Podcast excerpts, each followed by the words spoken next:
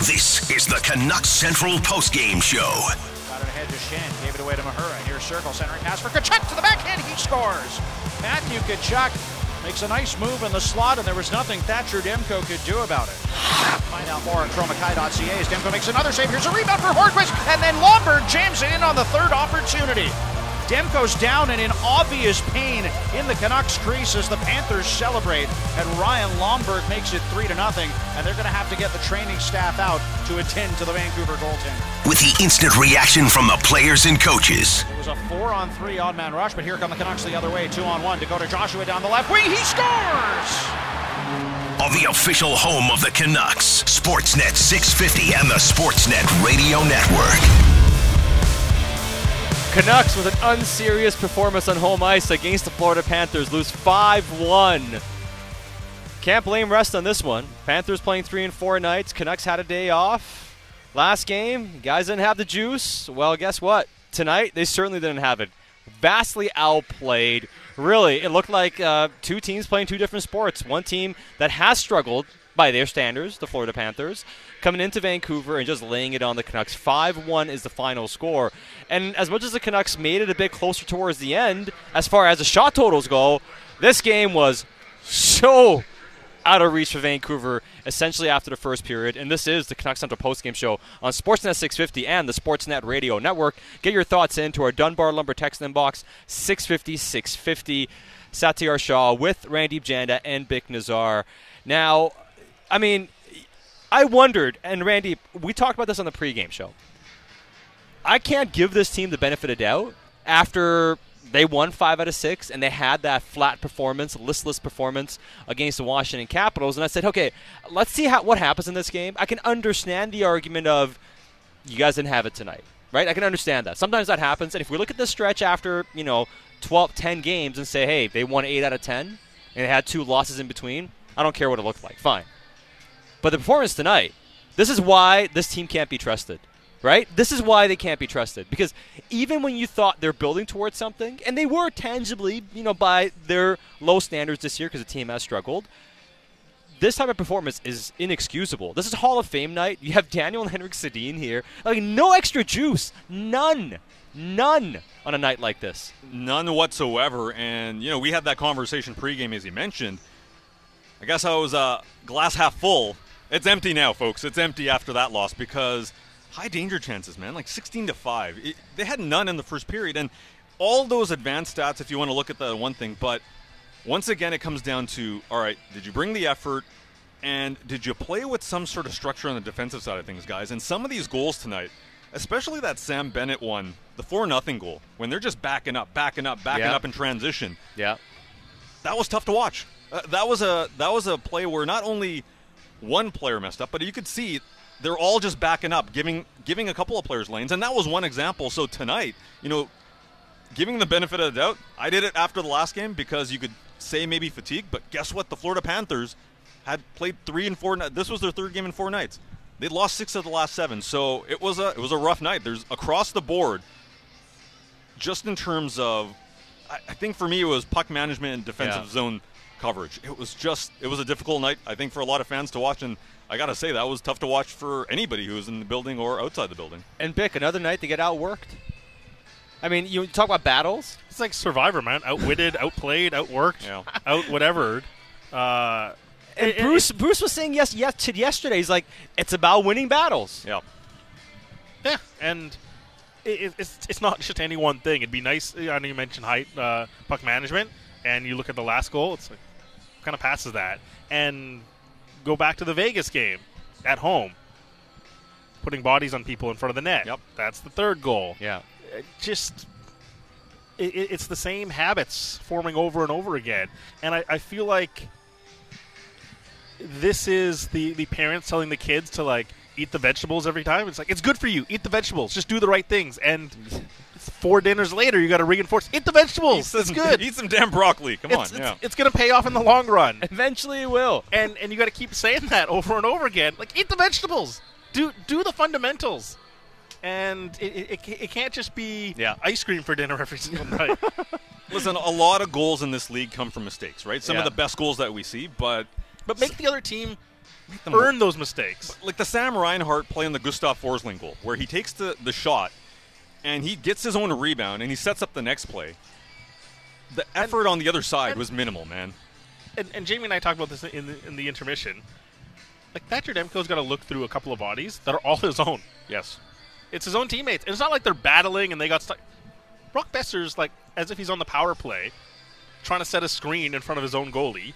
And JT's trying to clear the puck and get back into the lane, but he's kind of in a bad spot. And just, again, like, we're talking about things that they can control. I'm just going to keep saying, like, eat your vegetables, man. Eat your vegetables. Yeah, I mean, it's the simple things we talk about. And when they do it, when they do the simple things, and like they did in Colorado and Vegas, and albeit maybe those opponents took them easily or lightly or whatever, but still, on tape, you put it on tape, two good performances. Sure. Like, how do you not translate that? Like, is that how little faith you have in your own process? Or is that how little discipline you have? That as soon as things get a little uncomfortable for you, you can't do it. It's like, here we go again. Like, it's very unserious behavior. I keep using that term because it is. It's very unserious behavior. And they get stats. Look at the stats for these guys. Oh, these guys can chase stats as good as anybody. Yeah, it was. They get numbers. Yep. What does that do? Inflates their salaries. But are they winning hockey players? Like, come on. Over the last 2 years, we haven't seen that. And I know there was that stretch of games last year, but this is, go time. You can't just, when every game is a playoff game, like it was last year, hey, you're running off of adrenaline. It's a must-win game. But right now is where you have to prove the points. And, we talked about this on the broadcast, Batch and I. Sure, they're getting worked by Eastern Conference teams right now. They're 3-10-1 to start off the season. There's the assumption that there's still points on the table. Don't worry, you got to play these head-to-head games. But they got Arizona, Montreal, and San Jose coming up on the board now. And you've beaten San Jose once, but those other games aren't gimmies. Montreal, remember what happened to Montreal? That was not an easy game for this team. So you have to put your best effort forward. And the question or the statement about being unserious, especially in their own end right now, guys, it was in certain moments just difficult to watch the way that they're dealing with the skilled players coming down the other side. Yeah. Like that Tkachuk line, any time the Canucks gave up the puck, it was straight the other way, and there was a chance most often than not. Mm-hmm. If you're playing good teams, you got to be able to deal with that. You got to put in the effort. And on 2 or 3 of these goals, at the very least in transition, it was going back the other way and easy for the Florida Panthers. That's a problem. If you're going to lose is one thing. Yeah. But it's easy. Well, I'm trying to think in my head, like, what was the best scoring chance for the Canucks? And what was the on-contact play in the defensive zone? Yeah. Right? Like, I think the best scoring chance was probably the Miller hitting the post. Yeah. Yeah. And the Pettersson one late, but he didn't get enough. Probably on that. Honestly, I don't even care about that one.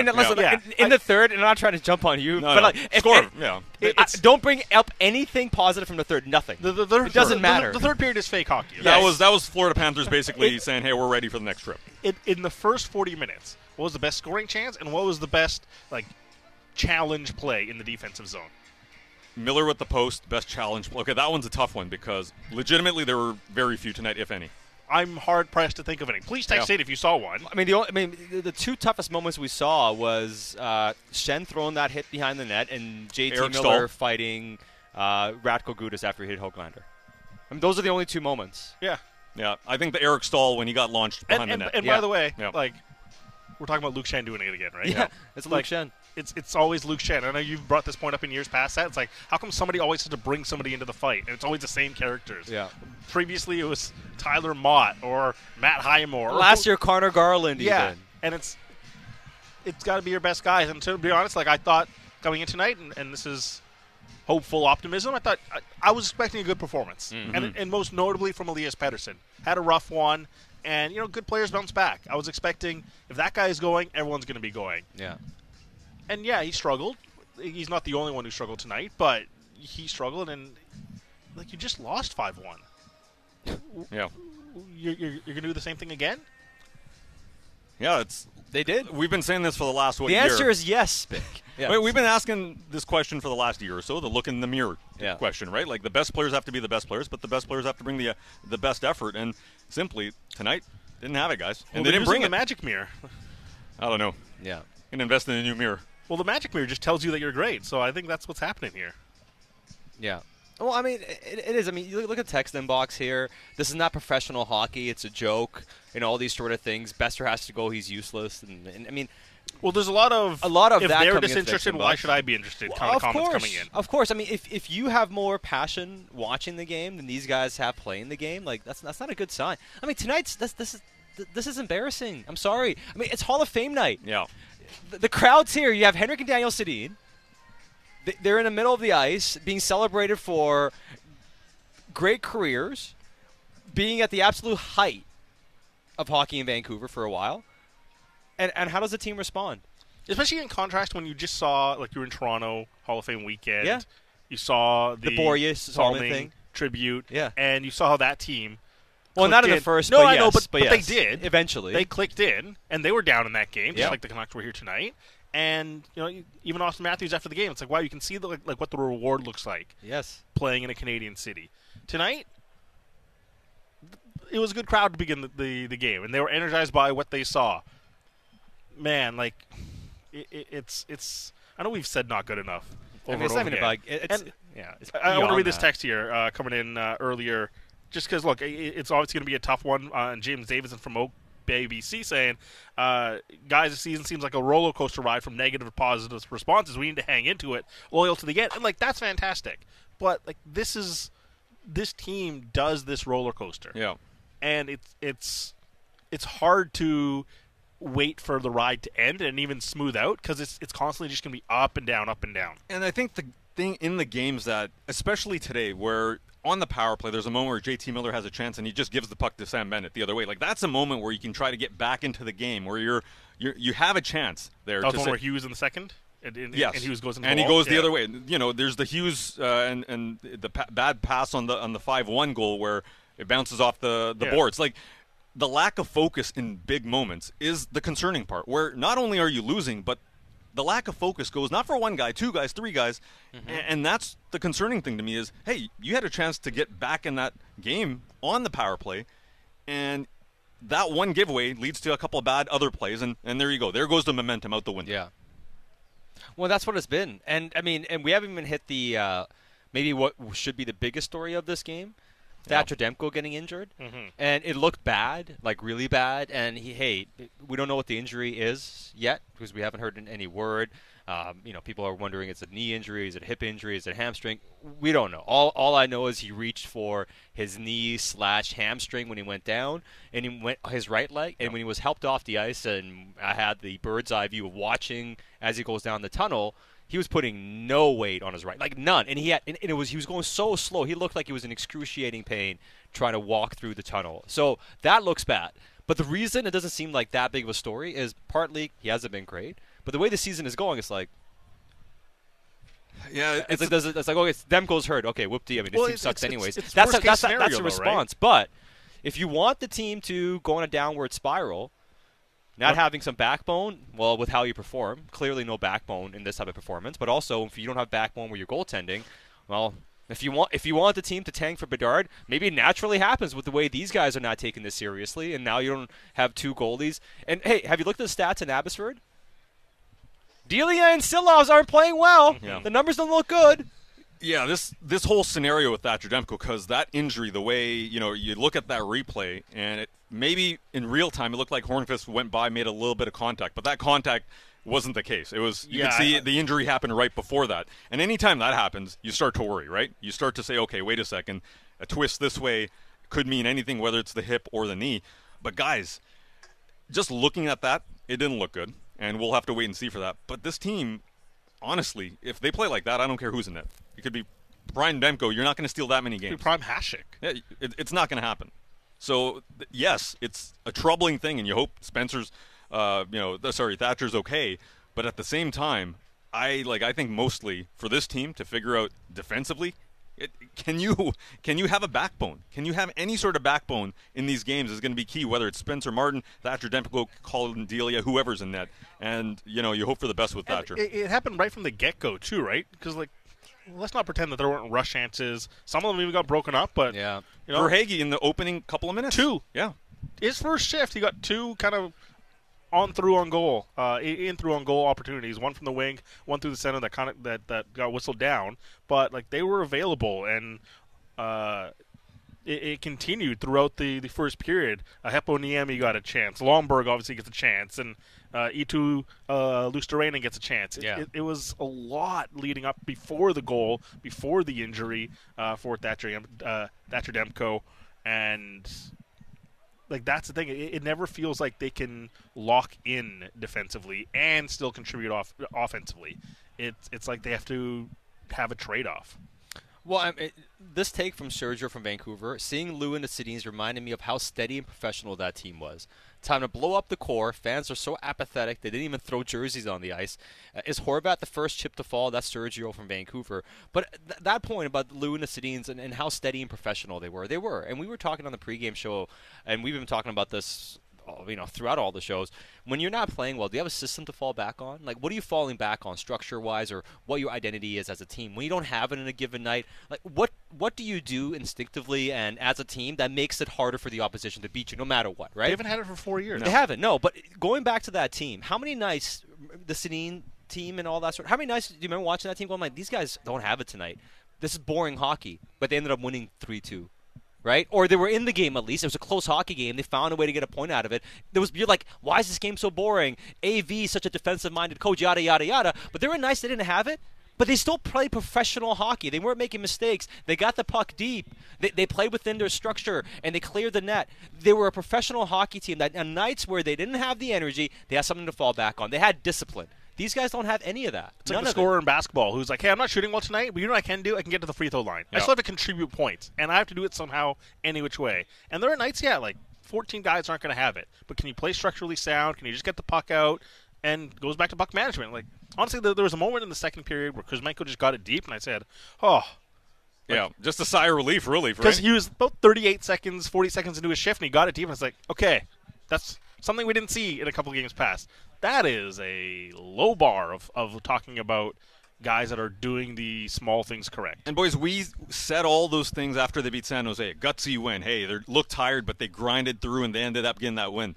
Tonight, they're a rested team, and they didn't come close to beating a tired team. So when you talk about professional wins and you talk about, that team back in 2010, 2011 – that had a bunch of guys on that roster that, A, were vets, but also held each other accountable, right? And that's where I think it comes down to, guys in that room saying, hey, we can't do this anymore. And at some point, that comes to an end too, because how many times are you going to say that, right? Yeah, we've heard that so many times. Exactly. Yeah. It's the kid, tomorrow I'll eat my vegetables. Yeah. I'll clean my room tomorrow. Yeah. No, you're not doing it. Hey, Randeep, great stuff, man. We look forward to hearing you coming up on the weekend.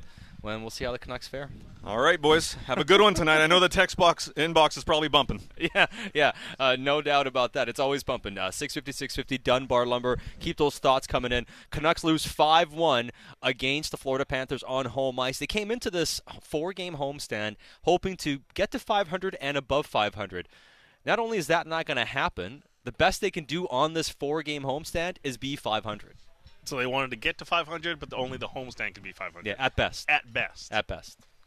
Unless they can miraculously form a three-point night or something like that. Not great. Not a thing? No, right. A lot of reaction on the text inbox, 650, Vikingstad. Not just Luongo and the Sedins. We have no Kessler, no Burrows, no Bieksa. We don't even have a Yannick Hansen.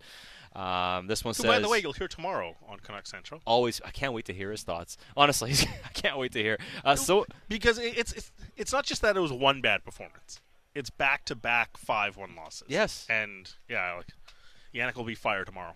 No, Yannick is going to be fantastic, and I can't wait to hear his thoughts. Franco from Burnaby, do you guys think the Canucks management are playing with fire, not making trades now? What happens if a Horvat, Garland, or Boeser are lost because of injury? It will set the organization farther back. Any thoughts on that? That's Franco from Burnaby. I mean, I don't think the equation has changed. I think they want to make trades. I'm just not sure where the market is for trades. But the point is still a good one. The longer it takes you to make a trade and for you to find the market, the more variables enter the equation. Yeah. And somebody might get hurt. This might happen. That may happen. And the more risk you absorb. Exactly. Now, the way Connor Garland has struggled, I'm not even sure if they are trying to trade him. Same thing with Brock Boeser. Is this the time? I'm there for it. But I don't know if it's a matter of they're just waiting for these guys before making trades. I think it's trying to align to make trades, and we'll see what happens. The one thing we've been talking about, Bick, so much, and we don't know this, and we're going to find out. Do they eventually say, we're not going to win this trade, let's just make this trade? Mm-hmm. And it gives us some cap space. It gives us a change. But it's we just have to bite the bullet on this. You do have to look at like team construct outside of the framework of one trade. Right? Because you can lose a trade. Does clearing 1.8 million, 2.4, whatever the number is, does that mean it allows you to do another trade? Because right now, they're kind of stuck with some trades. Now, they have asset liquidity, and so they can be flexible. But right now, their options can be kind of limited because of the opportunity, because of the money in, money out. There are desirable assets here. It's just the timing of when they become more valuable. Yeah, and the only question is, and we don't know this, is if they've been holding off on doing something, and at some point you don't hold off anymore. What's the timeline that we've talked about? December. Yeah. That's usually when things start happening. Guess what day it is today, Sat? December 1st. Getting there, man. Getting closer. We're getting to that stage, basically, is what I'm saying. Yeah. I still don't know if it will come fast enough for fans, because we've talked about the economic landscape of the league right now, where 68 to 70% of the cap is the available total money spend is residing with four teams right now: Anaheim, Arizona, Chicago, and Buffalo. Those four teams own most of the cap. So if you want to make free-up money moves, those teams get to hold you to the fire and say, well, give me something, because you don't really have options right now. So and then if you're looking to make other trades, you got to wait for the market to develop. You have to just let it stop or wait this out. And I've talked about holding pattern before, and that's frustrating, absolutely frustrating here. And I get people's I sympathize with people who said, look, I don't want to watch 18 more games of this. I understand that, but the reality is it's a certain timeline has to pass, and other teams have to have the same motivation as you. And at that stage, it's daring to try to do the here's my problem, here's your problem type of trade. Yeah. You do have to start building towards something bigger outside of just, hey, let's see if we can fix the next 48 games. And the teams that are contenders aren't quite there yet, and the teams that teams aren't quite desperate yet enough yet. That may change in a bit, and we'll see what happens. And, well, the Canucks, a lot of work in front of them. We'll get to more of your reaction. We'll hear from head coach Bruce Boudreau as the Canucks Central postgame show rolls on. It is Satyar Shah with Bick Nazar on Sportsnet 650 and the Sportsnet Radio Network. Now more of the Canucks Central postgame show. Join the discussion. Text us at 650-650 or call us at 604-280-0650. This is the official home of the Canucks, Sportsnet 650 and the Sportsnet Radio Network. Got it ahead to Schenn, gave it away to Mahura. Near circle, centering pass for Tkachuk to the backhand. He scores. Matthew Tkachuk makes a nice move in the slot, and there was nothing Thatcher Demko could do about it. The Panthers take a 1-0 lead on former Calgary Flame Matthew Tkachuk's 11th of the year. Canucks lose 5-1 on home ice against the Florida Panthers, and this is the Canucks Central postgame show on Sportsnet 650 and the Sportsnet Radio Network. Satyar Shah with Bick Nazar. Get your thoughts into our Dunbar Lumber text inbox, 650-650. We will get to some phone calls as well coming up in a few minutes, and we will hear from head coach Bruce Boudreau as soon as that becomes available here. It is Sat with Bick. And a lot of the reaction, as you would imagine, is, well, a lot of it sounds similar because of the anger and frustration. Some of it we can't read. No, some of it we can't. But keep sending it in. Of course. We'll try to read as many as we can. And try to clean it up as best as we can. I feel bad. Like Art from Calgary says he's an 88-year-old man, been watching the Canucks since day one. I like to go with peace. Tonight was my last game I'll ever watch. And, well, I mean, Art's been through it. Art. Thanks for listening, Art. And we'll see. And hopefully you'll be back listening and watching because, hey, I mean, that's what you've been doing. And regardless, but still. But my point being, that's how fans are feeling. Like, I've had enough of watching this. Alistair and Clearwater, absolutely hilarious to some delusional people thought this team was back just because they strung together 3 wins. I want to see this team lose their next 15 games if it means this idiotic management team is going to wake up and blow up the team like they should have done 10 years ago. Alistair and Clearwater. And that sentiment. No, I know, I understand. But that, regardless, but my point being, that sentiment including the frustration at management for their inaction, and so to speak, is a very, very common theme in our text inbox right now. Yeah, and there's some even here that like I'm scared of management making a trade. They will want the player in the lineup, like they keep forcing Stillman in. It's like the Stillman one is fairly confusing of how he keeps getting into the lineup. And look, I understand. Look, the outside of just coaching decisions and player value and all that sort of stuff, but you're not really helping yourself in any which way with him in the lineup. In this one, I wonder if Alvin's bias for preparation drastically outstrips his bias for action. Maybe the inability to make any significant move to date is a case of paralysis by analysis. I would, again, we've talked about that. I would chalk that up to more the landscape currently of the NHL trade market. And also it's do you want to wait this out when someone like Tyler Myers becomes more valuable? Like that's the thing I keep asking. Like, I understand people want trades. Yes. But do you just want out of some of these players, or do you want to try to wait this out and have the patience to say, Tyler Myers at some point at retained money, and once the signing bonus gets, it's only going to cost someone $500K real cash. Yes. And if you retain it, $3 million on someone's cap. Like, at that point, it becomes much more valuable. Yes. And is the asset reward worth it to wait out till next September? Well, and if you're asking, and if you want to rebuild, that means you're willing to have some patience. And the reality of lining up your rebuild is also lining up your assets to sell them at the right time. And the reality is you can't just decide to become a seller today and sell everything off. Like, even stripping something down takes time and opportunity. You need interested partners for timing as well. I think that's an important thing too. I know we talked about it, like the two parties have to make a trade, but timing is also imperative, not just value assessment. Yeah, and it's not to say they shouldn't make trades. Of course they should. It's more about realistically how they can kind of come to be. But here's the thing: they got to figure it out. You got to find answers. And look, and you can't just say, hey, it's hard to make trades. It's always hard for teams to improve themselves. It's always hard for teams to make trades. Good teams, good managers find a way to do it. These guys have only been here for not even a full year as a group. We'll see how it goes, but that's really what it comes down to. Can you find some answers? And look what people are asking for right now in the Dunbar Lumber text message inbox: lackluster, no effort, lazy, quicksand, slow. Nobody wants to skate. That's from Corey in Swift Current, Saskatchewan. Tone Compone: I did a better job cranking the siren before the third. Effort was pathetic from these guys tonight. People just asking for effort. Tone was cranking the siren at the rink. Attaboy, Tone Capone. I missed it. I was walking back. I was in the bowels, yeah. I wish I could have seen. But yeah, Tone, attaboy. Brought some energy. I could hear it. I know that much. Bob in North Vancouver: at what point does a coach delight in being fired or even hope for it? I don't know if Bruce hopes for it, because I'm not sure there's another job waiting for Bruce. Like, what's the best case scenario for Bruce? Is it to get fired and go somewhere else? Realistically, it's probably for it to turn around here. And for it to turn around, they play better. Mm-hmm. Let's say magically get into the postseason. I just say the best case for Bruce, it probably would be that, because I'm not sure he's going to be scooped up right away. I'd be surprised. And not just because I don't think he's a bad coach or anything, but he wasn't really sought after before. Mm-hmm. For all the credit he got last year, this year doesn't look great. And a lot of people have the same kind of questions about what they're looking for coaching-wise. So I don't know if he wants to get fired. Maybe part of him is tired of it, but I don't know. I'd say that there's still a big part of him that understands. I mean, you'd have to wait out for an opportunity anyways. Yeah. Let's go to the phone boards. A lot of reaction on the phone board, 604-280-0650. Let's start off by going to Jose in Lions Bay. Jose, thanks for calling in. What do you have for us tonight? Hey, Shad. Hey, Bick. You know, guys, and you've heard me mention this, I think, when I've called him before in the past. One guy I really miss is Tyler Motte.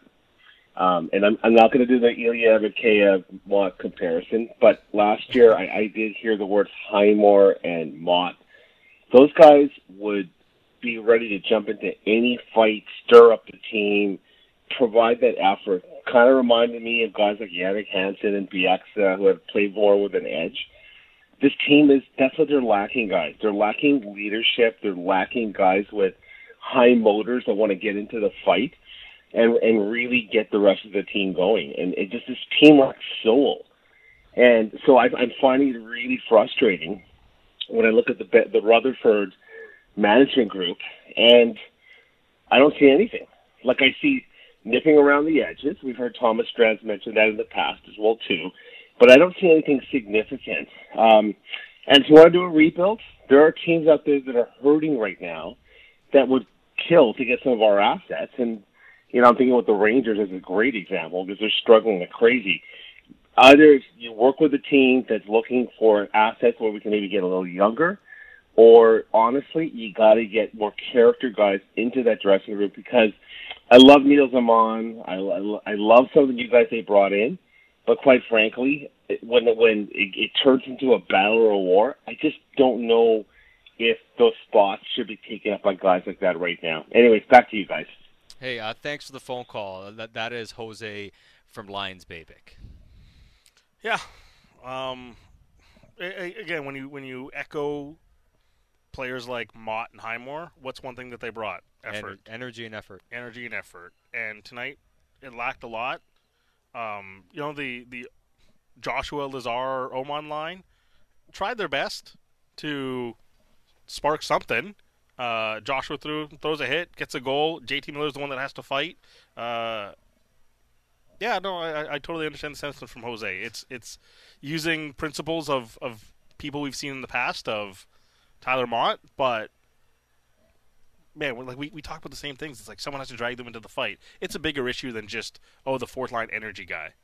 It's internally who's prepared to extract the best out of your own talent. On a night, again, I know you've said this so many times, on a night when there's three examples of guys who do that all the time. Yes.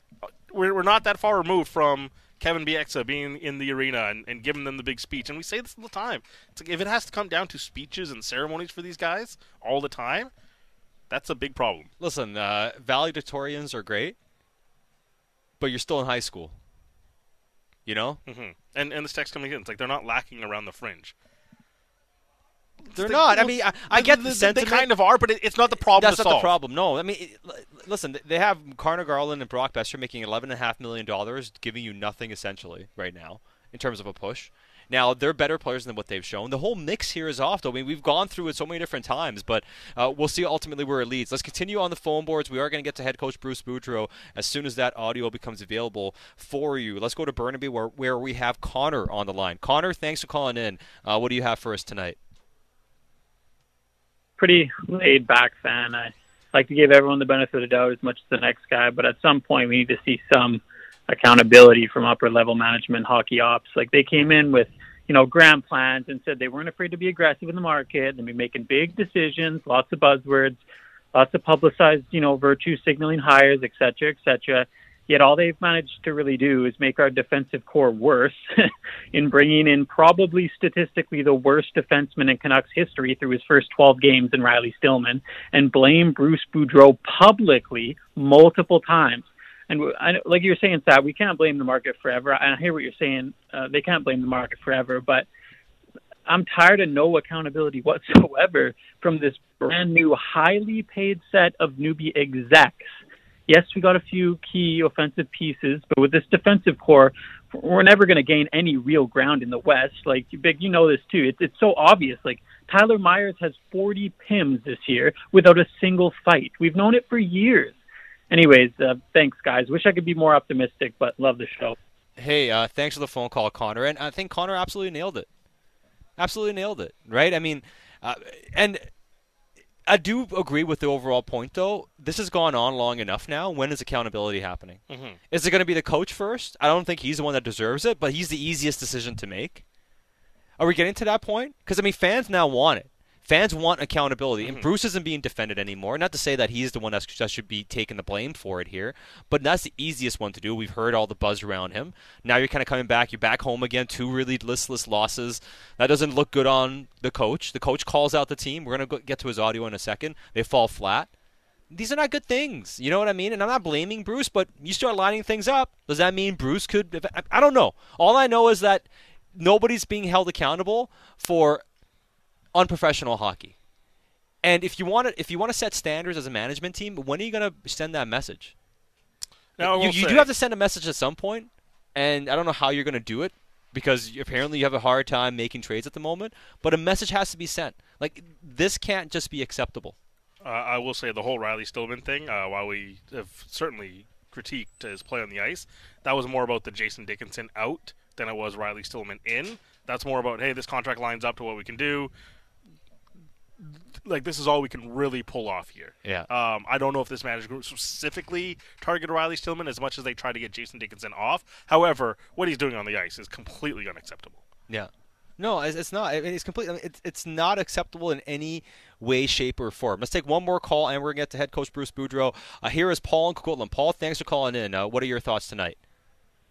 Oh, hey guys. I just want to expand a little bit on the comment about passion that you guys were talking about, and then Jose that called in made mention of. And yeah, I think, I mean, there's serious cultural problems with this team.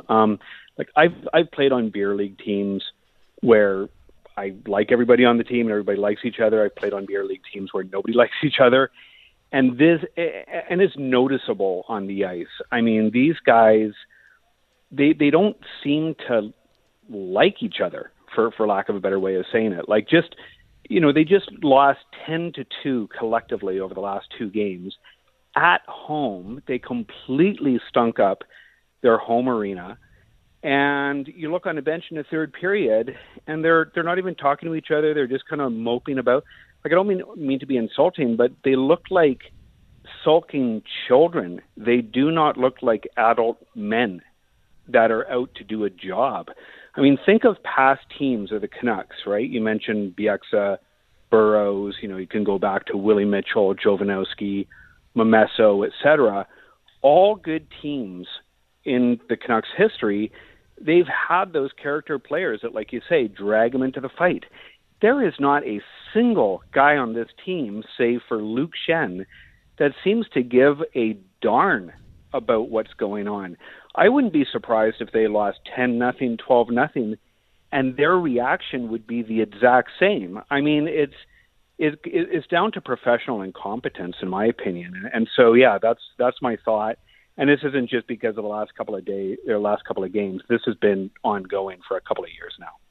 Hey, Paul, thanks for the phone call. That's Paul calling in from Coquitlam, and it has been going on for a couple of years. Like, what we're seeing now, Bick, is exactly the same type of stuff we saw last season outside of the 57 games. And even in those 57 games, as we've been outlining, there are moments where this type of stuff happened, where they had an opportunity.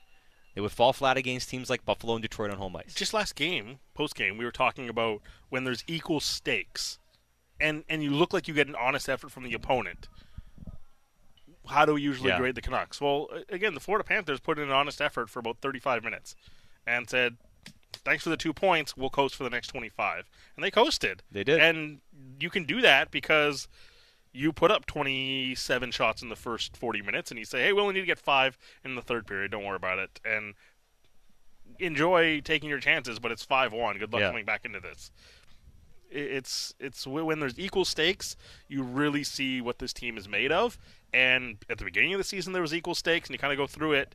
How many nights, you know, again, last year, backup goalie. How many teams were motivated? How many teams were kind of coasting through it? That's why the management group wasn't really that impressed. That's why a lot of people, even in the summer, say, hey, like, push the button on the rebuild now. Yeah. And you try to do some things, but obviously not enough. And it's just going to accelerate those conversations all over again, leading into this Christmas break, leading into the trade deadline, and obviously how much they can probably accomplish in the summer as well. Yeah, absolutely. A lot of reaction on a text inbox. This one from Colin and Caribou. Meh, they are who we thought they were. No surprise or outrage for me. As for management, I'll judge them based on their actions as the trade deadline approaches. This core needs a shakeup, and it's coming. That is Colin from Caribou. Keep your thoughts coming in. We'll get to more of your text messages, and we'll hear from you on the phone boards as well. But up next, it is head coach Bruce Boudreau as the Canucks Central postgame show rolls on the home of your Canucks, Sportsnet 650 and the Sportsnet Radio Network. Back to more Canucks Central postgame show coverage. This is where you talk Canucks on the official home of the Canucks, Sportsnet 650 and the Sportsnet Radio Network. Yeah, you know, it's just like immaturity. Like, we talk all the time about, you know, we weren't having our best period. There's 3 minutes to go. Get it into the house. Reset. And give up 3 consecutive goals on shifts back-to-back. I mean, it's, you know, we don't show enough maturity as a group for an extended period of time, and that's what we're working on. That is JT Miller after the Canucks lose 5-1 against the Florida Panthers, and this is the Canucks Central postgame show on Sportsnet 650 and the Sportsnet Radio Network. Satyar Shah with Bick Nazar. We called it an unserious performance. JT calls it an immature performance, especially those 2 minutes at the end of the first period, which also culminated in Thatcher Demko going down with injury. And before we get to more of our takes and your takes on the text inbox and also on the phone boards, as promised, we are going to get to head coach Bruce Boudreau and see what he has to say about Thatcher Demko's injury, but also just in general, what happened in the first period. I really don't know. We were being outplayed. I mean, sure, and then they scored the first goal. I'm sitting there again, okay, let's get that, not get that back, but let's have a stopper shift on the next one. Then they score again, and then it seems like we're watching the play going, what's happening? And then they score the third one and leave Demmer out to dry, and obviously it wasn't very good. But it's just seems like giveaway after giveaway after giveaway, and just. Do you have an update on Thatcher? Not yet, no. How much confidence do you have in Spencer if he has to go on a run of games here? Well, I mean, we've got a lot of confidence in him. I mean, he's played great for us. But until I know what the situation is, I don't want to really say too much about it. JT said there was immaturity throughout the lineup tonight. Is that what you saw? Well, I'd like to know what he meant by immaturity. I just thought we had no pushback. You'd like to think that after the last game that, we went for 20 minutes yesterday, that there would be a lot of energy, knowing, and we knew that Florida would come out because they were down 3-0 after one in Calgary, and they'd lost two on the road, and just like we were watching them play, and it's. It's unfortunate. We'll go back to the drawing board. How we can play so good in 1 week and then so bad the next week. It's pretty mind-boggling. Like, I would have put us against anybody after playing Colorado and Vegas, and then coming back at 5:00 and still beating a San Jose team that won their next game 4-0 and then took the Leafs to the wire. So I mean, it's just. It's hard to understand, why we're doing this at home when we're playing good on the road right now. Do you have an explanation as to why you've struggled at home, do you think? Or no, if I had any reason, I'd fix it. We talk about it all the time. We don't know. I mean, the one thing we can control, I'm sure we've got a team that doesn't go out and crowds too much, and there are a lot of family men on the team, so I mean, the rest I'm not worried about, but it's a little bit mind-boggling how you can lay two eggs in a row like that at home. You moved Höglander back up to the Horvat line midway through the game. What were you looking for there, and what did you think of his game? Just speed and energy, and until he made that play for the fifth goal, I thought he was one of the few guys that was playing with a lot of energy. I mean, it was sort of an experiment that we had at practice a little bit yesterday, so. The rope was really short, but I wanted to see if there was anything to that, and evidently I didn't think there was. The sequence in which Demko was hurt, there were 4 straight shots from 4 different Panthers. Do you think that contributed to the injury? The fact that he had to make 4 saves, I'm sure going left and right probably didn't help any. But not being a doctor, I don't know how much, whether it was just one of the shots or. But by moving back and forth, he was doing his damnedest to try and stop them all, and almost did. So what has to happen so that a goalie isn't facing 4 straight shots? Is it blocking out? What is it? Well, obviously we have to box out. We have to come back harder. We got to do a lot of things better. That very rarely happens, and it should never happen to one of our teams. And until I really look at it again and get everything down, I can't really talk from. All I saw was bam, bam, bam, bam. What do you think of Joshua's effort on his goal? He's got four now. Yeah, I mean, he's got four as a fourth liner. I mean, but like everybody else, that it was a goal. But I mean, I thought that line for the first time maybe all year didn't have much energy either. And I figure if that line doesn't have any energy, why? I got to figure it out. Bruce, with your club, you've been scoring so regularly of late, and then two straight games with just one goal. Looks like you're still getting similar number of chances and opportunities. What's the difference in your view? Well, I mean, I think like last couple games we haven't got anything on the power play. It sort of threads our energy type thing. When we score off that, it sort of just builds for everybody else. And I just think if we get ahead, we're a much better team playing ahead, even though we've blown some leads. But, I mean, a much more energized team throughout the game. Your club's effort level early on in the season, there were games where perhaps it felt like your club had been outworked. I know you said you thought your club was outplayed in the first, but how did you view the energy level? No, we were outworked. I mean, tonight? Yeah, I mean, they came at us, and you could see them passing our guys coming back, and I mean, they were skating faster, and they. And like, I mean, the last game, it was about winning the one-on-one battles, and Washington came up with them. Tonight, we knew that this team, that on turnovers, if we didn't get the puck deep, they're the best transition team in the league. They take off right away. And so, I mean, when we're not getting it deep, we're not catching them because we weren't as quick as them. Bruce, we've heard outworked a few times over the past two games here.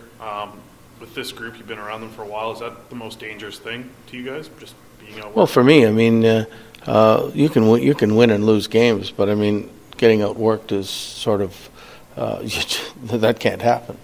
Like, I mean, you have to have the will and the want to want to win the game more than the other team. And I just thought the Washington game and this game, and we got outworked. Whereas in the Colorado and the Vegas game, we outworked two of the best teams in the league, so it's hard to decipher why we can't get that consistency right now. The will to want that you mentioned there, do you think that might be something that JT Miller is talking about with immaturity?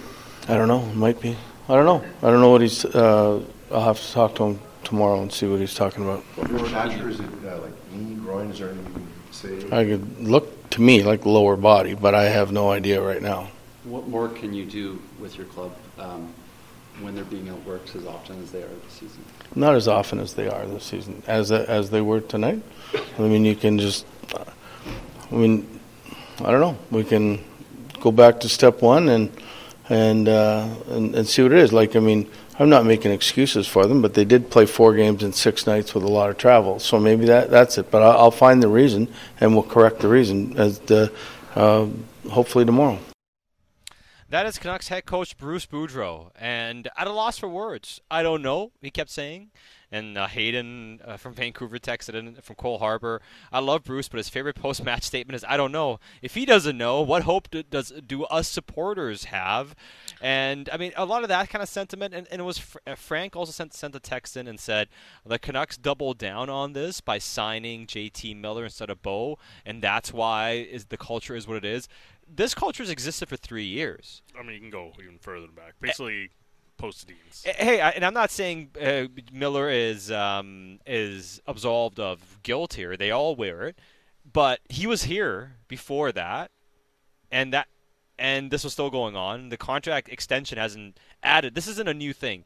And to Cole's point, the reason I will stick up for Boudreau, I don't think it's Boudreau's fault either. What can Boudreau do? I mean, these guys aren't ready to play. They're not professional enough sometimes. They're just not. Is that his fault? They did the same thing under Travis Green. As a second coach, Bruce Boudreau, one of the nicest, best players, coaches around. Got the most out of him for 57 games. But apparently the guys, hey, they got 57 games of Boudreau. We got this, coach. You know what, coach? Listen, all we need was 57 games of you. Now, I don't know if that message resonates with us. I mean, it's not the JT extension in and of itself. You know, you can hate it and not like what it does with the team. That's a different conversation. But that's not the reason they're doing what they're doing. And Bruce Boudreau is not the reason they're losing games right now either. It's the group as a whole. That's what it is. I think it's just okay to say they're not good enough. not only are they not good enough, they're not consistent enough. No. They're not really anything. But enough. You know what's worst is when you're worse than the sum of your parts. And I get that you're poorly built and all that sort of stuff, but what we're talking about is readiness to play. Mm-hmm. You know, like we're talking about effort and baseline battle winning and everything. And Bruce didn't want to throw him under the bus completely, and he did say, hey, we don't always get outworked. And that's fair. It's not always getting outworked, but it's not having discipline. It's frequent enough that asking the question the way it was asked is fair. Well, it's either you being outworked or you're not working hard enough, or that you're losing confidence and you shrivel in the moment. You wilt. Whatever it is, you don't handle it well enough. You know, you and I have this conversation a lot when we're trying to have discussions about evaluating players, and just to reduce it to something a bit more simple, just to say, what are you and how consistent are you at that? Yeah. Okay, what is this team? And specifically, like, what are some of these players, and how consistent are they at that? There's a lot of inconsistency amongst the players. Like, even on a player that we're excited about in the past 2 weeks, Elias Pettersson, now here's 2 rough games, right? Like, it's destabilizing to constantly go through that. Yeah. And then pitch that through the entire group. Garland, Boeser. Like, you, honestly, like, you show up to Rogers Arena, you pay your money. I don't think you know what you're going to see every single night. No, you don't. I mean, Not Happy Tom texted in and said, hey, me and my wife spend, thousands of dollars on half-season tickets. Not happy right now, not enjoying this. I mean, I feel it. I mean, on home ice, like, these are your stakeholders that you're not showing up for, and that's a problem. A lot of, like, this one, Scott from Tawasin sat the other night. It's amazing what a few wins can do for fan morale. Well, on the flip side, it's amazing what a couple losses like this can do. Mm-hmm. I don't even have interest in watching the next game. Tough day to be a fan. That's Scott from Tawasin. And this is the thing. I mean, you as a fan, you're conditioned to start believing a team's on the right track when they win a lot of games. And you're conditioned to think the team's not very good when they lose a bunch of games and look really bad.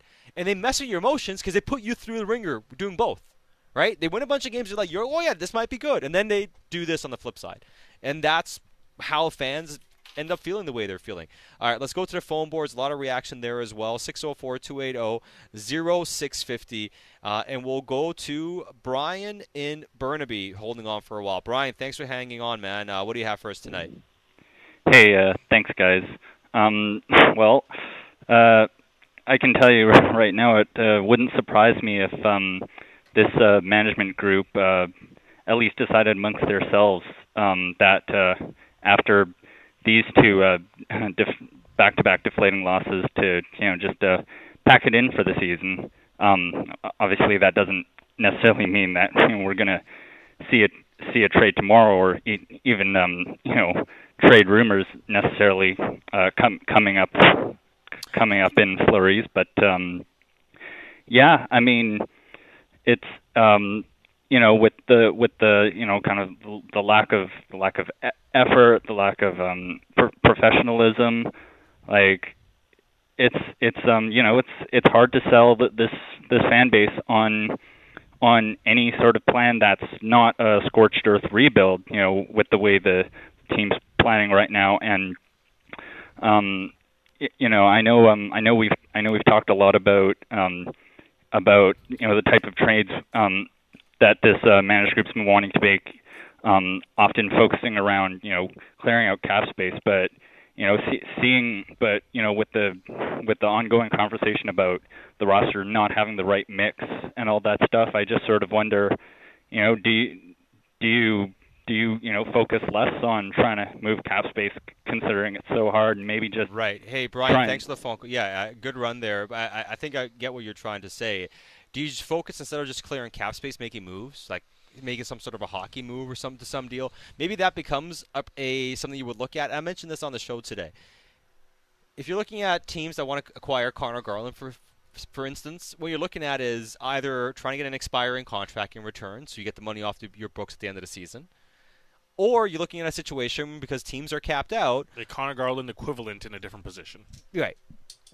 Or you might be in a position where, let's say, hypothetically speaking, I'm not saying you should make this trade, but you wonder, let's say a team like Toronto comes calling. You may want Alex Kerfoot because the contract expires and you're out from under it. That will be a nice little swap, for instance, and, hey, at least you get the money off your books. But what if they look at it and say, hey, we want you to take Cali Yarncroke's contract too? So you got 3 years remaining at over $2 million per season. those are the things you might be looking at during the season. Is that worth doing? And that's something this management team may have to try to ask itself, may have to be asking itself. Yeah, and you know, I'll mention it again. It's not that we don't want to see changes. I'll speak for myself here. Like I do think changes are coming. I just don't think they're going to come at the timeline people want, because this management group has the luxury of some patience here. Yeah. Just because they're recently hired, they're less than a year into this. Later on this month will be Jim Rutherford's one-year anniversary, and next month will be Patrick Alvine's. And again, I'll just... One-year anniversary. What else are you supposed to call it? No, that's right. No, yeah. Yeah. But like, I'll play this out again. Like Tyler Myers right now has a $5 million signing bonus in the offseason. His contract, like the asset of Tyler Myers, becomes more valuable as less money is on it. And so, do you want to rush this? You know, OEL, we've talked about, it's so difficult to move out. Is a buyout an option? Does that open up some cap space for you? $7 million available for you. Someone like Connor Garland. Like, again, the offseason is going to be easier for offseason for Brock or Connor Garland, or is it injuries at the deadline and someone's like, hey, we can take a guy? It's waiting for the opportunity. And me personally, I would wait for the opportunity, because so much has to be done here. You need to maximize your return in all of these transactions. You can't just win one and say, okay, we're good. I know that's frustrating, but you're just going to have to wait. And it's not just, wait and put your faith in management. It's just wait because it's the most logical thing to do. Wait to make the right moves instead of making moves you're going to regret making later. Not because you're trading somebody away, but what you're getting back in return or not getting back in return. That's the thing. It's not your hesitancy to move guys. It's the hesitancy to make a deal that's going to hurt you more than it helps you. Because you only have so many opportunities to extract value out of these trades. Because they don't have a ton of extra assets, that means they have to hit on every one of those trades as well. It's a thread they're going to have to a needle. You have to thread, yeah. And even something like retaining money on Bo Horvat to trade, which I know is not a popular thing, but you retain him at the end of the season or closer to the trade deadline, where you maximize what that return looks like, right? It's something like $1.25 million after the cap or after the deadline on someone's cap. That's palatable. Far easier to do. Far easier for you to do at that point. All right, let's try to get one more call in before we get to the top of the hour. We'll get some player audio on the other side as well. Let's go to Langley where we have Corey on the line. Corey, thanks for calling in. What do you have for us tonight? Yeah, thanks for having me, guys. I just wanted to clear up some things. Maybe you can help me. Thatcher Demko, when he was young, I think still in college, around 19, had a couple hip surgeries, did he not? He had a hip surgery after college before coming to the pros, yes. And that's correct. Okay, yeah. And now what I'm thinking and feeling is that he might have another hip surgery coming up here, because that didn't look too good when he fell there in the first period. But I also wanted to ask you a question on what his surgery was in the off season. I know that he was injured there and he had some surgery, and I just want to get a little more information about that. So thanks for having me. Hey, thanks for the phone call, Corey. I mean, as far as the off season surgery, they haven't really been on the record too much about it.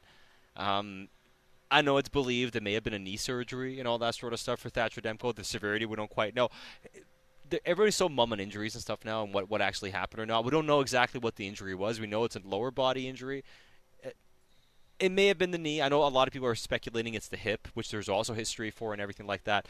We're just going to have to wait. And even so, Bick, I'm not even sure we'll get an answer in 2 days. They may just say he's out indefinitely and lower body injury. I mean, with the way that they don't say anything nowadays, it's hard to really nail down. And unless somebody goes on the record to tell you, it's hard to report on it properly as well. It's one of those situations.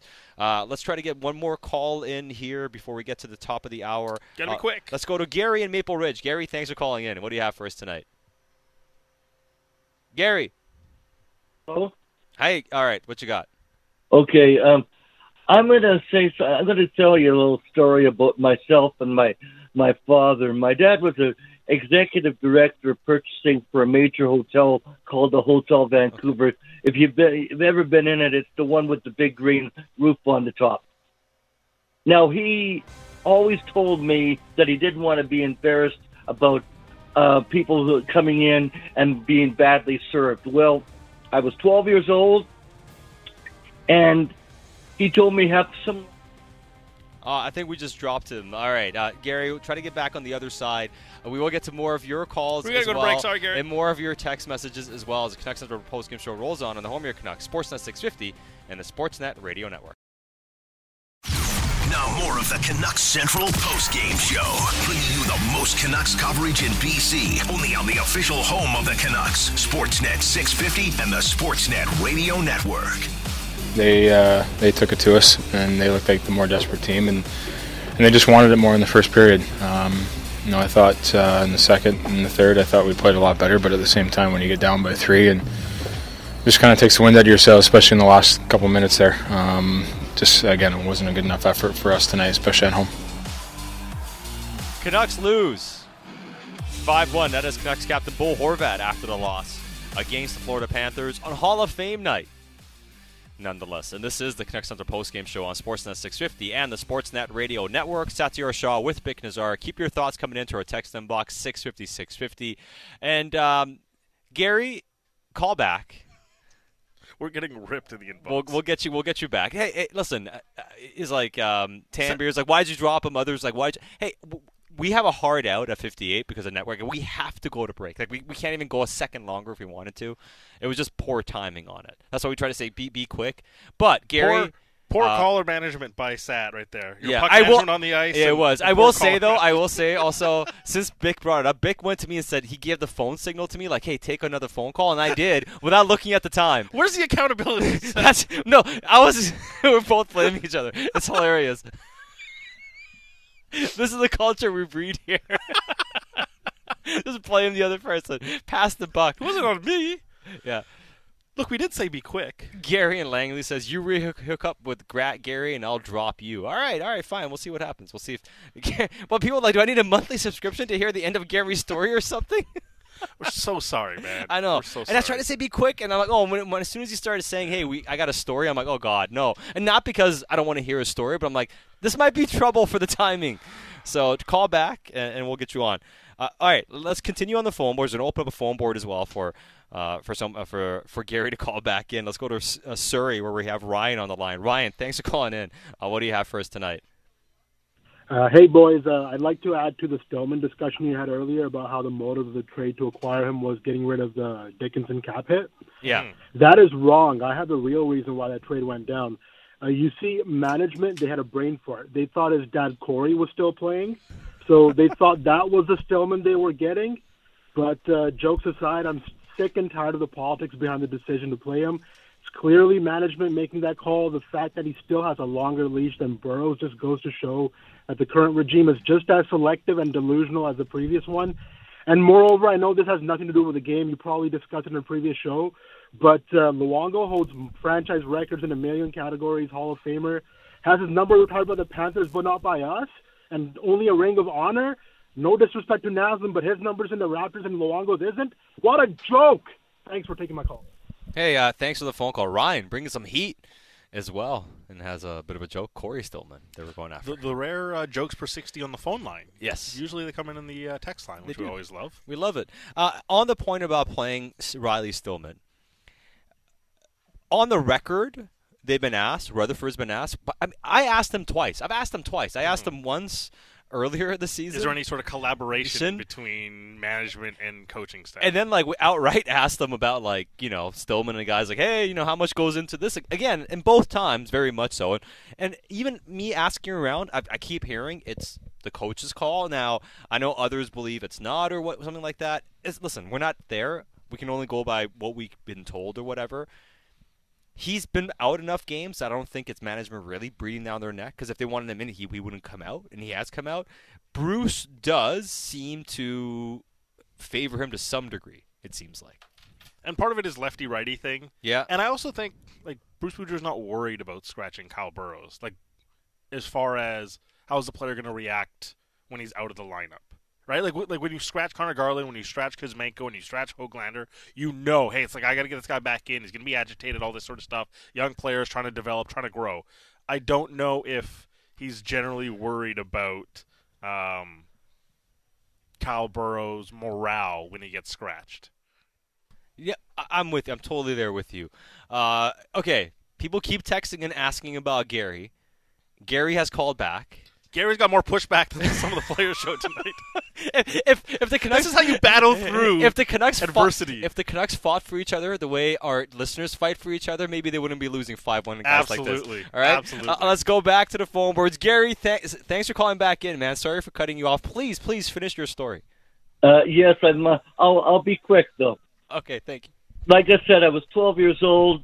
I didn't get served. My dad...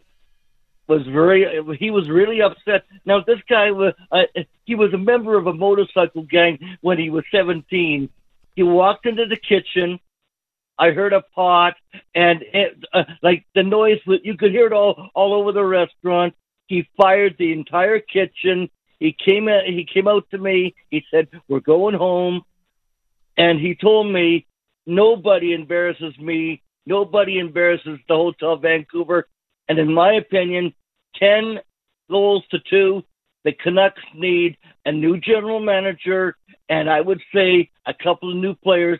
Frankly, as my dad would say, we're no damn good. And by the way, I like to thank the producer for letting me come back on. That's my story, and I'm sticking to it. Thanks, guys.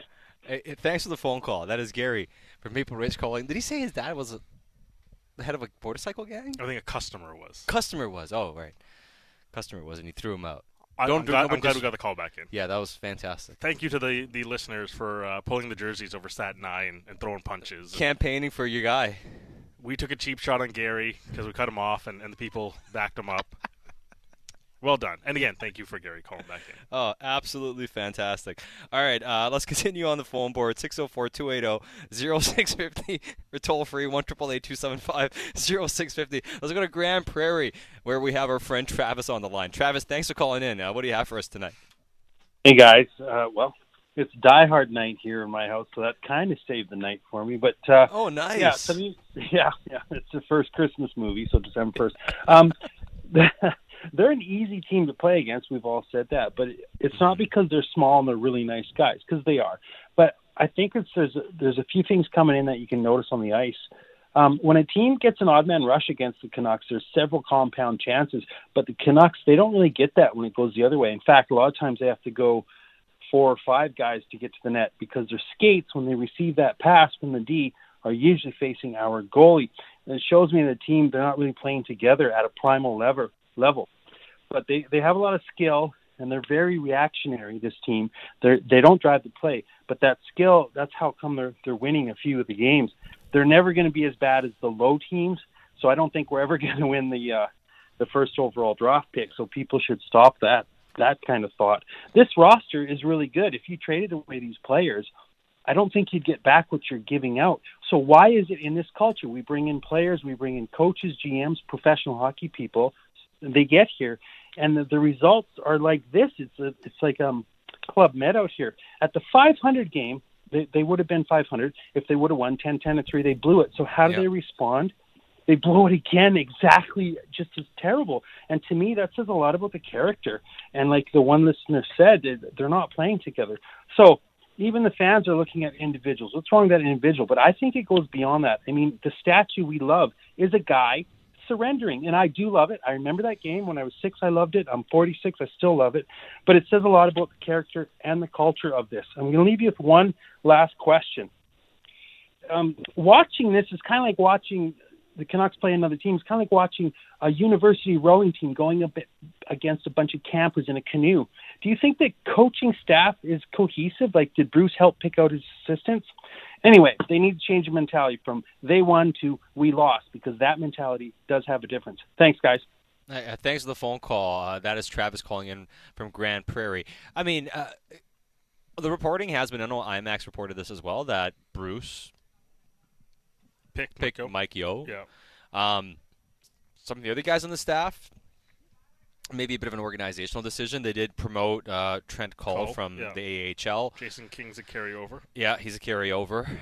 Was already under contract and stuff like that. I mean, I think all the questioning is fair. It absolutely is. The only thing I keep saying is I've seen the same thing now through two different head coaches and a few different assistants over those years. You could go even beyond that. Yeah, and like, I'm talking about this core specifically, like with all these guys together, and it goes back to that bubble year, and the North Division year, which they were horrible. Last year they were not very good, and obviously this year running up against the same thing. A lot of the same stuff's going on. They've had two different head coaches and several different assistants over those years. I'm not sure it's a coaching issue. Now, I do agree with the notion of wanting better structure and all that. I think those things do matter. But when you watch this team now do the simple things, the issue is, it's like Bruce mentioned yesterday, and I think he nailed it. He's like, forget talking about systems. If you don't win battles, like, no system says don't win a battle. No system says don't box out your guy in front of the net. No system says blind backhand passes into the middle of the ice. No system says don't rotate when a guy pinches. No system says these things. No system says don't have your stick in the right lane, right? Like, and these are the things they're getting wrong. And, like, again, the frustrating thing is, individually, you can look at it and say, like, hey, this guy is talented. But it's the, and I don't mean personality, it's just the player style mix at times doesn't fit. Just doesn't fit. And there's too many conflicting player styles to go on consistent runs. Like, we're talking seasons here. To have productive play. Like, even if they made the playoffs this year or last year, would you say, hey, nailed on playoff team again this year? No, because they're inconsistent. And it's by and large just going to be the same results. And now we're talking about short sample size, 8 games, 12 games, and it's so volatile so often for this team. And here they are in another small sample size of shocking play. Shocking play. That is absolutely true indeed. We'll get to more of your text messages coming up in a second and some phone calls. Ian McIntyre is not going to join us tonight. Up against the clock a little bit. Game went late. A lot of reporting duties and video duties because of the Hall of Fame night as well. Mm-hmm. Try to make it over. Isn't going to be able to make it over, but we'll get more of your reaction here as the post-game show goes on. This one says, get Alvin on the air. We keep hearing from Rutherford. When do we start hearing from Patrick Alvin a bit more? He did a media avail. He did one. He did the avail. It was after Ethan Bear. Yeah, he did an avail. But in terms of interviews and stuff, yeah. He is a bit more quiet in that sense. Somebody else texted in and said, Rutherford is overrated. Look at his teams and the moves he's done in the past. Hockey Mom and Gibson's, consistently inconsistent. That's the motto of this team. That was an embarrassing effort. Can you even call it that? On an important night, there has to be something we're all missing. It feels so toxic right now. That's Hockey Mom and Gibson's. Losses are toxic. And, yes. And, it just goes to, like, when something goes wrong, how does this team respond? Tonight? They fall apart. And the other night, you lose 5-1. How are you going to respond? The winning streaks feel like they can happen on a whim, but the losing streaks look like they just take forever to get out of. Yeah. And you start the season, you go 0-7, and you win 2, and then it's loss, win, loss, win, loss, loss. And, like, this is the thing that I've always worried about, like that 8-2, 2-8 analogy I've used often. It's like, yeah, they probably have the potential to go 8-2, but they're also going to go 2-8. Yes. Because that's how volatile they are. But it's harder to get out of the 2-8 stretch for this team because they are immature and they do have the tendencies to be very fragile. No, they do. And, you know, they wallow in the lows. When they get on those highs, they can be really, really great, but there just isn't enough of that. I guess maturity's right. It comes with maturity, being more balanced, professionalism, whatever you want to call it. Whatever, exactly. Duncan says, chemistry is the missing ingredient always. This one, unsigned. They are very consistent. They lose more than they win for years now. Fair point. It is fair point. All right, let's get to one more call, and we'll get to some player audio post-game. Let's go to Vancouver, where we have Randy on the line. Randy, thanks for calling in. What are your thoughts tonight? Yeah, hi Sadir. I called in a couple of weeks ago, talked about, you know, dynamic league, et cetera, et cetera. I went to the game tonight. You know, I decided I'm just going to watch really closely. I know everybody's talking about structure. You know, I played a bit of hockey, you know, whatever. But, you know, one of the things that kind of irks me is if from a structure, let's get specific about structure. We used to play a thing called 4+1 in the house back in the day. And that meant the centerman had to come down low on the defensive side of the puck, even down low when the puck's behind your own net. I don't see our centerman. We got good skate centerman. I don't see that they're coming down low supporting supporting that puck and supporting the defense. What's your thoughts on that? Like, why are they hanging so high? Like, they're mid-ice, like, you know, up by the hash marks. Like, they got to be on the defensive side of the puck. You played hockey. Like, yeah. I mean, that's like defense 101 to support the system. And nobody talks about – they were talking about structure, but what structure? So that, to me, is structural play. Like, nobody's talking about specifics. And that occurred to me when I was watching the game today. We're not coming down low. No, I think that's a good point. Thanks for the phone call. You're preaching to the choir here. Like, absolutely. We talk about centers on this team. Yes, we do. Being on the right side of the puck, being in the right spot. What was the problem last year that Boudreau called out? He called out Elias Pettersson and Bo Horvat on a string of games where they're on the wrong side of the puck. We're on the wrong side of the puck again. So you're not wrong. Nope. It's a problem. Again, it's a problem. It's a consistent problem. And, like, again, there's talent. So Randy's point, like, right, it's a small detail, and you got to get the details right for all these other things. For sure. These are the things that you and I harp on over and over and over again. And when you constantly screw up details, you're going to give up oceans of space. 100%. This text says, is there a big issue with egos clashing in the locker room of the Canucks, or is the ownership too involved on the team level of things? So there's been a lot of reports, of course, about the you know, locker room and disarray and all that sort of stuff. As far as ownership, you know, being too involved, I do believe, and we talked about this at length, I mean, ownership probably was too involved with the previous regime, probably too many decisions. With everything going on now, though, with Rutherford, they're in charge of making the decisions. How long is that going to last? We'll see. I think it's just one of those things. It's when trust is broken. Then you start. Do you get involved at some and I'm not justifying it. I'm just saying at some point, like, when the results don't come, right? Do you say, like, okay, well, why isn't this happening? You'd ideally like this firewall to exist, yeah, and for that to not happen. Well, and the reason you have Rutherford now is to have that buffer, and I think that buffer exists, and I think that buffer is effective at the moment. We'll see how long, you know, but it seems effective. Like, every move the Canucks have made, big picture-wise or big moves, have been management decisions. So I don't think that's ownership. Now, when it comes to ownership, getting a management team that aligns with his vision, that's a fair point. Mm-hmm. Did he hire somebody that said, hey, I'm not doing a full-on rebuild? Great. That's what I want as well. Let's go on our merry way. Clearly, there's some agreement on the mandate to some degree. It's going to be a retool, not a tear down. At least that's what they've said publicly type of deal. But I don't think it's ownership today. Now, you want to talk about it overall in terms of where the team's at. I mean, you can have whatever opinion you want to have as a fan. I mean, it's up to you. But, and then as far as egos clashing in the room, I don't think they're mature enough in that sense. I don't think they have good enough leaders. I don't think it's anything salacious or anything really dramatic in the sense of, like, oh, there's some real issues going on with this guy and that guy. I just think it comes down to just they don't have enough guys who are serious enough about winning, really, and enough guys who don't care enough about the team. They care more about stats. Look at how these guys play. They chase stats. Boudreau called it himself. They got a bunch of stat chasers on this team. And I think a team that has a bunch of stat chasers, that's what they look like. It's a lot of individuals. And, again, like, it's not just about liking your teammates. Because, you know, we've brought this up with Yannick so many times, and, like, there's going to be cliques in locker rooms. That's just naturally what happens. There's cliques at workplaces, at your workplace right now. Like, it happens. You don't have to get along with everyone, but you do have to do your job no matter what. And that's why I go back to, like, the reflection on the ice.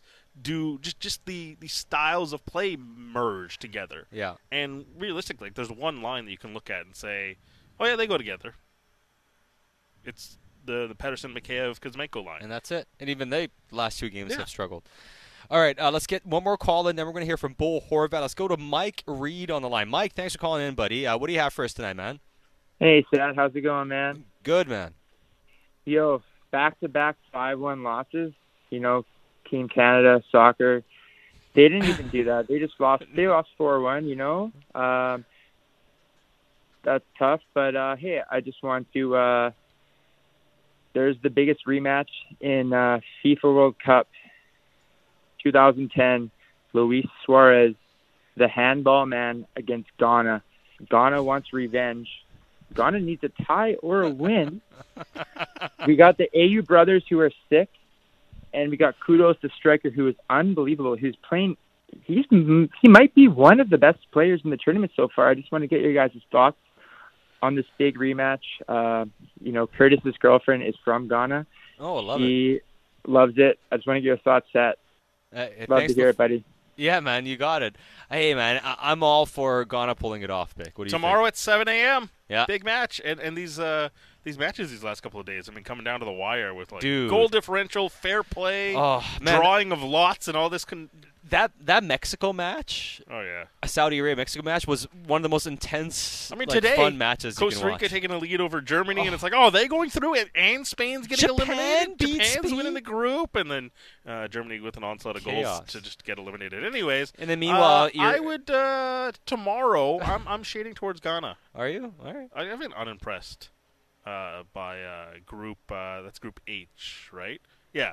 South Korea and Uruguay. I've been pretty unimpressed with the latter two. Yeah, I'll pick Ghana to win in advance. Let's do it. All right, I like it. 7 a.m. tomorrow. 7 a.m. Make sure to watch it if you're into. I'm not sure I'm going to get up early tomorrow. I'm not getting to bed until like 2 a.m. I'm going to wake up early for the Canada match. Brutal. Only two teams had no points in the World Cup. And look at our efforts. Qatar. Canada. Anyways. Who's that accountability? There you go. All right. We mentioned we get to some player audio. Here is Canucks captain Bo Horvat after a tough 5-1 loss on home ice. They took it to us, and they looked like the more desperate team, and they just wanted it more in the first period. I thought in the second and the third, I thought we played a lot better, but at the same time, when you get down by 3 and just kind of takes the wind out of yourself, especially in the last couple minutes there. Just, again, it wasn't a good enough effort for us tonight, especially at home. You guys have had those moments where one goal leads to back-to-back goals quick. How do you prevent that, or can you? Yeah, it's all about the next shift. It sounds cliche, but it's so true. That next shift is so important after a goal scored against and a goal scored for it. You got to keep the momentum going or cut it off right away. And, we didn't do that tonight. We just kind of let them come in waves and that's the result right there. How much concern is there around Thatcher right now?